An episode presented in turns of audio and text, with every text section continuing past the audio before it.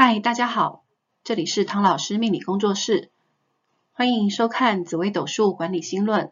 我们来聊聊如何从管理学的角度来结合紫微斗数，达到知人善用的目的。从上古时期，当时的人民认为占卜是一种权力，神权政治时代，很多决策是要靠所谓的神意，因此当时的开国皇帝都要以神话来包装自己的身份。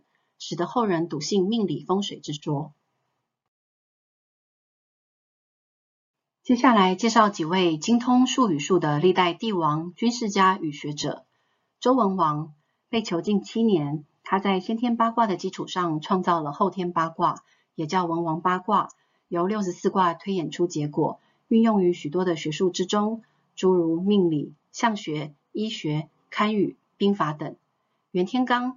精通面相、六人及五行等，为人所熟知的是他在相术算命方面的成就，为推背图的作者之一。相传袁天罡为李淳风的师傅。李淳风有占卜天象、预测未来的能力，准确预言了唐代到一些历史朝代的变更。传说推背图为李淳风和袁天罡所编著。李淳风用周易八卦进行推算，没想到一算算上了瘾，一发不可收拾。竟推算到了唐代以后中国两千多年的命运，直到袁天罡推他的背说天机不可再泄，还是回去休息吧。因此这本预言奇书得名《推背图》。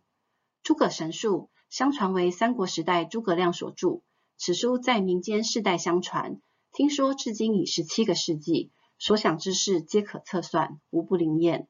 刘伯温曾辅佐朱元璋打天下，是明朝开国宰相。不仅是一代名相，还是一位得道高人。他为后世留下了许多预言。据说他很会占卜，著有《烧饼歌》一书。刘伯温的预言经后人验证，皆有准确之处。曾国藩在清朝为官，也是文学、理学、书法、政治、军事家，一生著作颇多。同时，他也精通命理、卜卦、面相，并且著有《兵谏》一书，谈气观象，传授世人之术。分享两个管理学的小故事。刻舟求剑。楚国有人坐船渡河时，不小心把剑掉入河中，他便在舟上刻下记号，说：“这是我把剑掉下的地方。”当船停下时，已经离掉下剑的距离很远，剑是不会走动的。他还沿着记号跳入河中找剑，所以一直遍寻不着。这个故事在劝勉经营者要明白世事在变，若不知改革，企业只会老化，没有成长。而改变的方式为采取不同的措施来因应，例如全家便利商店研发全家数位会员 App，并推出随买跨店取寄杯活动，大幅提高方便性，使得全家股价首次赢过对手。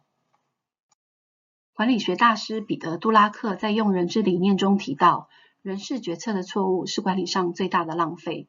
唐太宗要求封德仪推举贤才，可是过了很久，一直不见他有动作。便责问封德仪说：“是因为什么原因，所以没有推举人才吗？”封德仪说：“在努力找寻之后，还是无法找到非常杰出的人才。”唐太宗说：“君子用人就像用器物一样，每一种器物都要使用他们各自的长处。我们所怕的正是自己不能认识人才，而不是没有杰出的人才。以紫微斗数的角度而言，机月同梁坐命之人就适合坐办公室，杀破狼坐命之人就适合从事外勤工作。”依照每个人的特性放对位置，并发掘人才，是身为管理者的重要课题。命宫有什么星座的人，对于工作成就、名声有高度追求或欲望？紫微星重视工作、名声、地位、衣食享受，又称官贵之星，重名声大于财富，宁愿花钱也不能失面子，看重事业与工作表现，尤其在专业领域方面，亦因工作而显贵。天府星。天府象征财富及富贵，重吃重穿，穿衣要有流行、品味、气质，好看、有格调，喜欢美食，一生最看重财，钱是武器，也是罩门。从小就对钱有危机意识，存款增加才会有安全感，所以会认真追求工作、名声跟成就。天象星有领导统御的天赋，会走在前面，带着大家一起努力。天象喜勤念旧。得人好处或恩惠，必会报答。天象的优势在于辅佐及协调，辅佐老板上司，协调自己的部署或团队，对上用辅佐，对下用协调，所以在十四主星中，天象的人缘最好。命宫有什么星座的人是业务上的沟通高手？贪狼星，贪狼聪明，临场反应，灵活度出众，身段柔软，适应力强，公关手段一流，适合业务的角色，不适合摆在办公室，赚钱动力十足，所以很有开创的动力。廉贞心，廉贞幽默、机智、聪明，会联想，学习力强，内敛，反应快，追求卓越的人生，重视工作，不服输，对抗性很强，越挫越勇，很适合业务的性质。命宫有什么星座的人是点子王？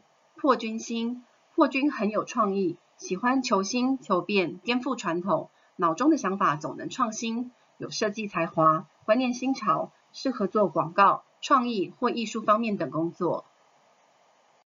喜欢我们的内容，欢迎按赞、分享、订阅、开启小铃铛。我们下次再见。